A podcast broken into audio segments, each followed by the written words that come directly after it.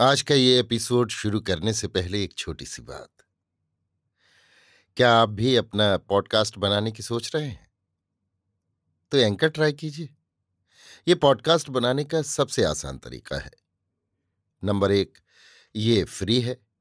Number दो, इसमें कई सारे ऐसे टूल्स हैं जो आपको अपने फ़ोन और कंप्यूटर पर रिकॉर्ड और एडिट करने की फैसिलिटी देते हैं। नंबर तीन आप अपने पॉडकास्ट को डिस्ट्रीब्यूट भी कर सकते हैं, जिससे इसे स्पॉटिफाई और दूसरे प्लेटफॉर्म पर सुना जा सके। तो डाउनलोड कीजिए फ्री एंकर ऐप या विज़िट कीजिए एंकर डॉट एफ़ पर अपना पॉडकास्ट स्टार्ट करने के लिए। ये तो थी एक छोटी सी जानकारी, और अब शुरू करते हैं एपिसोड का सिलसिला। तो आज के एपिसोड में लीजिए सुनिए विश्वंभरनाथ शर्मा कौशिक की लिखी कहानी, इक्के वाला। मेरी, यानी समीर गोस्वामी की आवाज़ में। स्टेशन के बाहर आकर मैंने अपने साथी मनोहर लाल से कहा, कोई इक्का मिल जाए तो अच्छा है, दस मील का रास्ता है। मनोहर लाल बोले, आइए, इक्के बहुत हैं, उस तरफ़ खड़े होते हैं। हम दोनों चले। लगभग दो सौ गज चलने के पश्चात देखा तो सामने एक बड़े वृक्ष के नीचे तीन चार इक्के खड़े दिखाई दिए। एक इक्का अभी आया था और उस पर से दो आदमी अपना असबाब उतार रहे थे। मनोहर लाल ने पुकारा, कोई इक्का गंगापुर चलेगा? एक इक्के वाला बोला, आइए सरकार मैं ले चलूँ, कै सवारी हैं? दो सवारी, गंगापुर का क्या लोगे? जो सब देते हैं वही आप भी दे दीजिएगा। आखिर कुछ मालूम तो हो। दो रुपये का निरख है। दो रुपये इतना अंधेर। इसी समय जो लोग अभी आए थे, उनमें और उनके इक्के वाले में झगड़ा होने लगा। इक्के वाला बोला, ये अच्छी रही, वहाँ से डेढ़ रुपये तय हुआ, अब यहाँ बीस ही आने दिखाते हैं। यात्रियों में से एक बोला, हमने पहले ही कह दिया था कि हम बीस आने से एक पैसा अधिक न देंगे। मैंने भी तो कहा था कि डेढ़ रुपये से एक पैसा कम न लूँगा। कहा होगा, हमने तो सुना नहीं। हाँ सुना नहीं। ऐसी बात आप काहे को सुनेंगे? अच्छा तुम्हें बीस आने मिलेंगे, लेना हो तो लो, नहीं अपना रास्ता देखो। इक्के वाला, जो हष्ट पुष्ट तथा गौरवर्ण था, अकड़ गया। बोला, रास्ता कैसे देखें? कोई अंधेर है? ऐसे रास्ता देखने लगे तो बस कमाई कर चुके। बाएँ हाथ से इधर डेढ़ रुपये रख दीजिए, तब आगे बढ़िएगा। वहाँ तो बोले अच्छा जो तुम्हारा रेट होगा वो देंगे। अब यहाँ कहते हैं, रास्ता देखो। अच्छे मिले। हम लोग एक ये कथोपकथन सुनकर इक्का करना भूल गए और उनकी बातें सुनने लगे। एक यात्री बड़ी गंभीरतापूर्वक बोला, देखो जी, यदि तुम भलमनसी से बातें करो तो दो चार पैसे हम अधिक दे सकते हैं। तुम गरीब आदमी हो, लेकिन जो झगड़ा करोगे तो एक पैसा न मिलेगा। इक्के वाला किंचित मुस्कुराकर बोला दो चार पैसे? उफ आप तो बड़ी दाता मालूम होते हैं। जब चार पैसे देते हो तो चार आने ही क्यों नहीं दे देते? चार आने हमारे पास नहीं है। नहीं है। अच्छी बात है। तो जो आपके पास हो वही दे दीजिए। ना हो, ना दीजिए और ज़रूरत हो तो एक आध रुपया मैं आपको दे सकता हूँ। तुम बेचारे क्या दोगे? चार चार पैसे के लिए तो झूठ बोलते हो और बेईमानी करते हो। अरे बाबूजी, लाखों रुपए के लिए तो मैंने बेईमानी की नहीं। चार पैसे के लिए बेईमानी करूँगा। बेईमानी करता तो इस समय इक्का ना हाँकता होता। खैर, आपको जो देना हो दीजिए।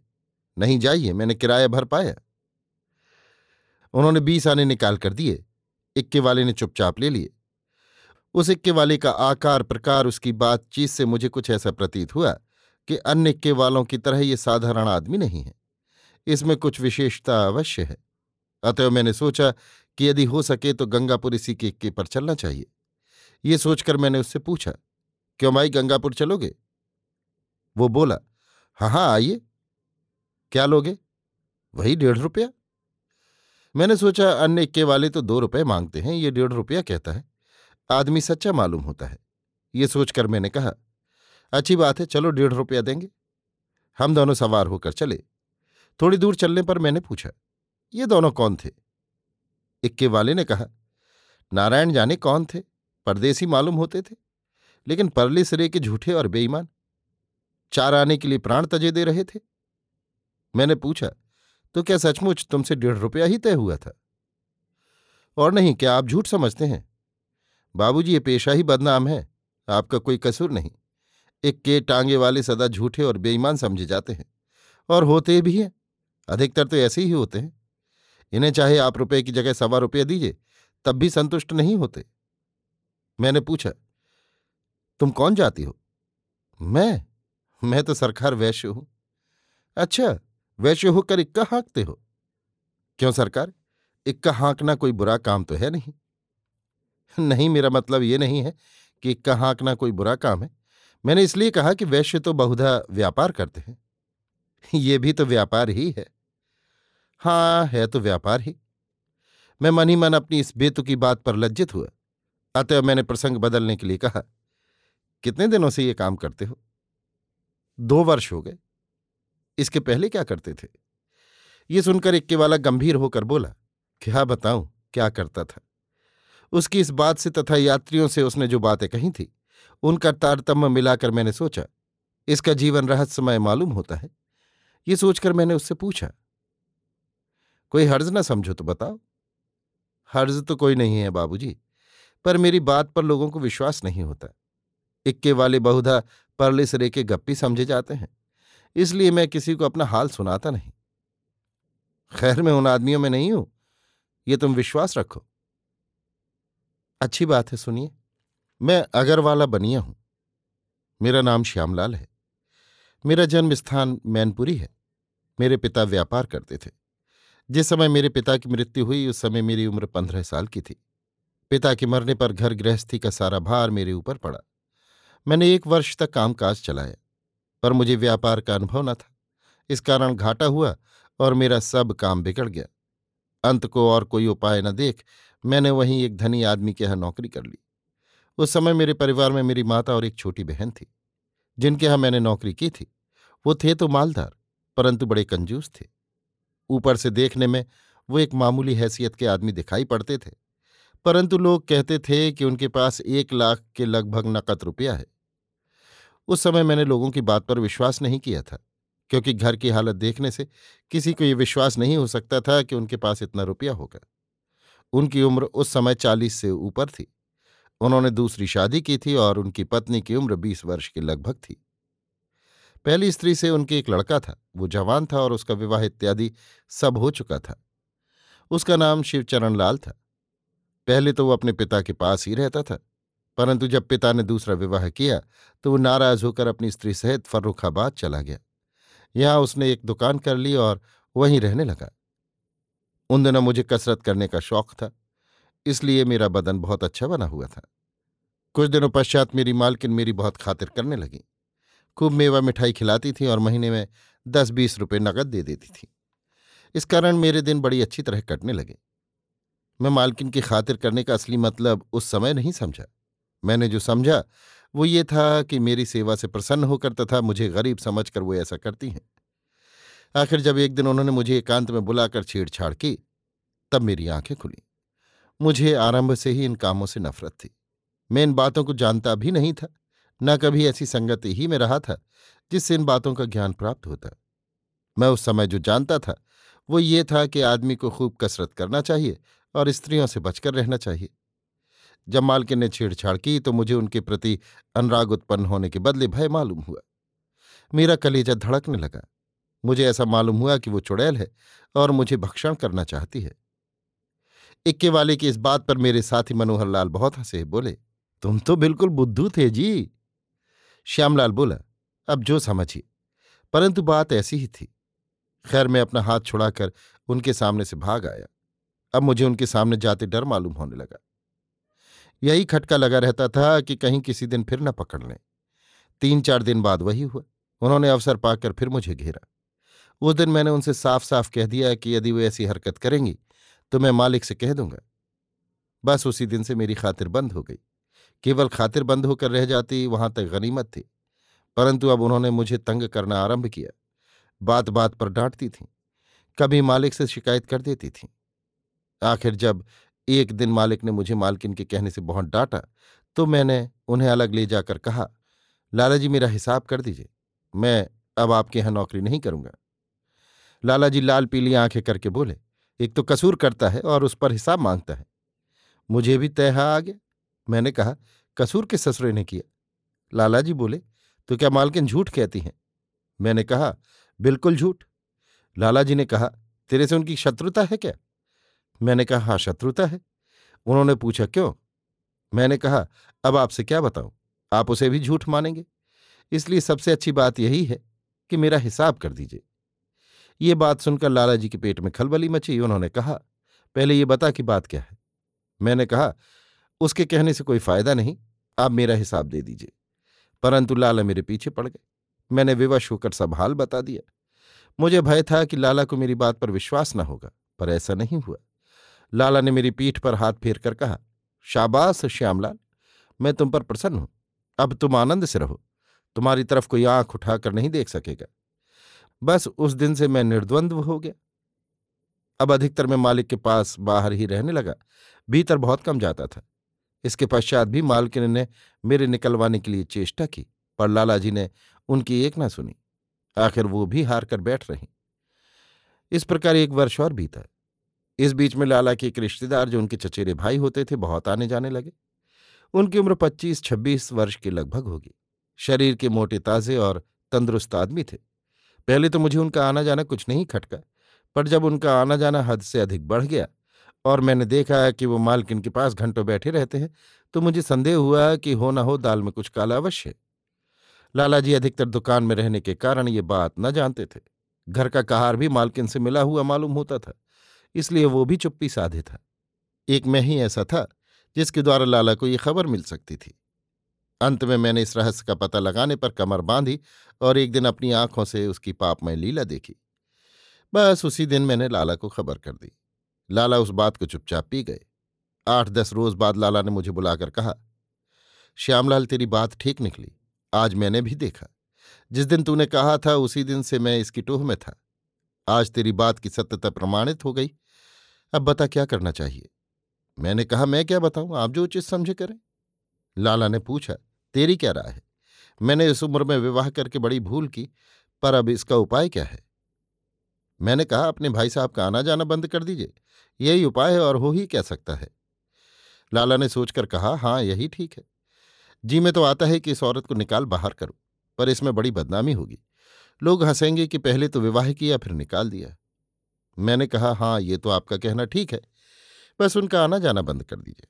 अतः उसी दिन से ये हुक्म लग गया कि लाला जी की अनुपस्थिति में बाहर का कोई आदमी, चाहे रिश्तेदार हो, चाहे कोई हो, अंदर न जाने पावे। और वो काम मेरे सिपुर्द किया गया। उस दिन से मैंने उन्हें धंसने न दिया। इस पर उन्होंने मुझे प्रलोभन भी दिए, धमकी भी दी, पर मैंने एक न सुनी। मालकिन ने अभी बहुत कुछ कहा सुना, खुशामद की, पर मैं जरा भी न पसीजा। कहरवा भी बोला, तुमसे क्या मतलब है? जो होता है होने दो। मैंने उससे कहा, सुनता है बे, तू तो पक्का नमक हराम है। जिसका नमक खाता है उसी के साथ दगा करता है। खैरियत इसी में है कि चुप रहे। नहीं तुझे भी निकाल बाहर करूँगा? ये सुनकर कहा, राम, चुप हो गए। थोड़ी दिन बाद लाला के उन रिश्तेदार ने आना जाना बिल्कुल बंद कर दिया। अब वो लाला के पास भी नहीं आते थे। मैंने भी सोचा, चलो अच्छा हुआ, आँख फूटी पीर गई। इसके छह महीने बाद एक दिन लाला को हैजा हो गया। मैंने बहुत दौड़ धूप की, इलाज इत्यादि कराया, पर कोई फ़ायदा न हुआ। लाला जी समझ गए कि अंत समय निकट है। अतः उन्होंने मुझे बुलाकर कहा, श्यामलाल, मैं तुझे नौकर नहीं, पुत्र समझता हूँ। इसलिए मैं अपनी कोठरी की ताली तुझे देता हूँ। मेरे मरने पर वो ताली मेरे लड़के को देना, और जब तक वो ना आ जाए, तब तक किसी को कोठरी न खोलने देना। बस तुझसे मैं इतनी अंतिम सेवा चाहता हूँ। मैंने कहा, ऐसा ही होगा, चाहे मेरे प्राण ही क्यों न चले जाएँ। पर मैं इसमें अंतर न पड़ने दूँगा। इसके पश्चात उन्होंने मुझे पाँच हज़ार रुपया नकद दिए और बोले, ये तो मैं तुझे देता हूँ। मैं लेता ना था, पर उन्होंने कहा, तू यदि ये ना लेगा तो मुझे दुख होगा। अतः मैंने ले लिए। इसके चार घंटे बाद उनका देहांत हो गया। उनके लड़के को उनके मरने के तीन घंटे पहले तार दे दिया गया था। उनके मरने के पाँच घंटे बाद वो मैनपुरी पहुँचा था। उनका देहांत रात को आठ बजे हुआ और वो रात के दो बजे के निकट पहुँचा था। लाला के मरने के बाद उनकी स्त्री ने मुझसे कहा, कोठरी की ताली लाओ। मैंने कहा, ताली तो लाला, शिवचरण लाल के हाथ में देने कह गए मैं उन्हीं को दूँगा। उन्होंने कहा, अरे मूर्ख, इससे मुझे क्या मिलेगा? कोठरी खोलकर रुपया निकाल ले। मुझे मत दे, तू ले ले। मैं भी तेरे साथ रहूँगी। जहाँ तू चलेगा, तेरे साथ चलूँगी। मैंने कहा, मुझसे ये नहीं होगा। मैं तुम्हें ले जाकर रखूँगा कहाँ? दूसरे तुम मेरे उस मालिक की स्त्री हो जो मुझे अपने पुत्र के समान मानता था। मुझसे ये ना होगा कि तुम्हें अपनी स्त्री बनाकर रखूँ। बाबूजी एक घंटे तक उसने मुझे समझाया, रोए भी, हाथ भी जोड़े, परंतु मैंने एक न मानी। आखिर उसने अन्य उपाय न देख अपने देवर अर्थात उन्हीं को बुलवाया जिनका आना जाना मैंने बंद कराया था। उन्होंने आते ही बड़ा रुआब झाड़ा, मुझे पुलिस में देने की धमकी दी, पर मैं इससे भयभीत न हुआ। तब वो ताला तोड़ने पर आमादा हुए। मैं कोठरी के द्वार पर एक मोटा डंडा लेकर बैठ गया और मैंने उनसे कह दिया कि जो कोई ताला तोड़ने आवेगा, पहले मैं उसका सिर तोड़ूँगा, इसके बाद जो होगा देखा जाएगा। बस फिर उनका साहस न हुआ। इसी रगड़े झगड़े में रात के दो बज गए और शिवचरण लाल आ गए।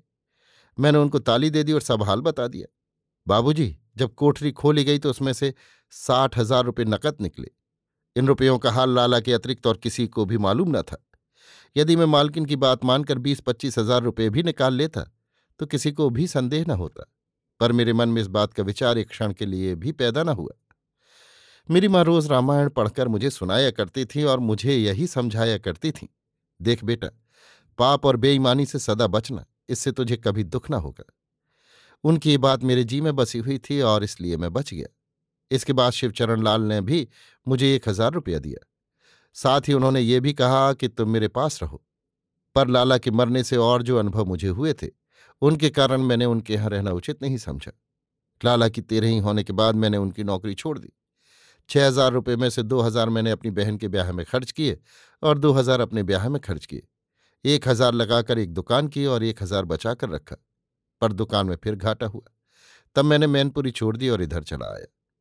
नौकरी करने की इच्छा नहीं थी, इसलिए मैंने एक का घोड़ा खरीद लिया और किराए पर चलाने लगा।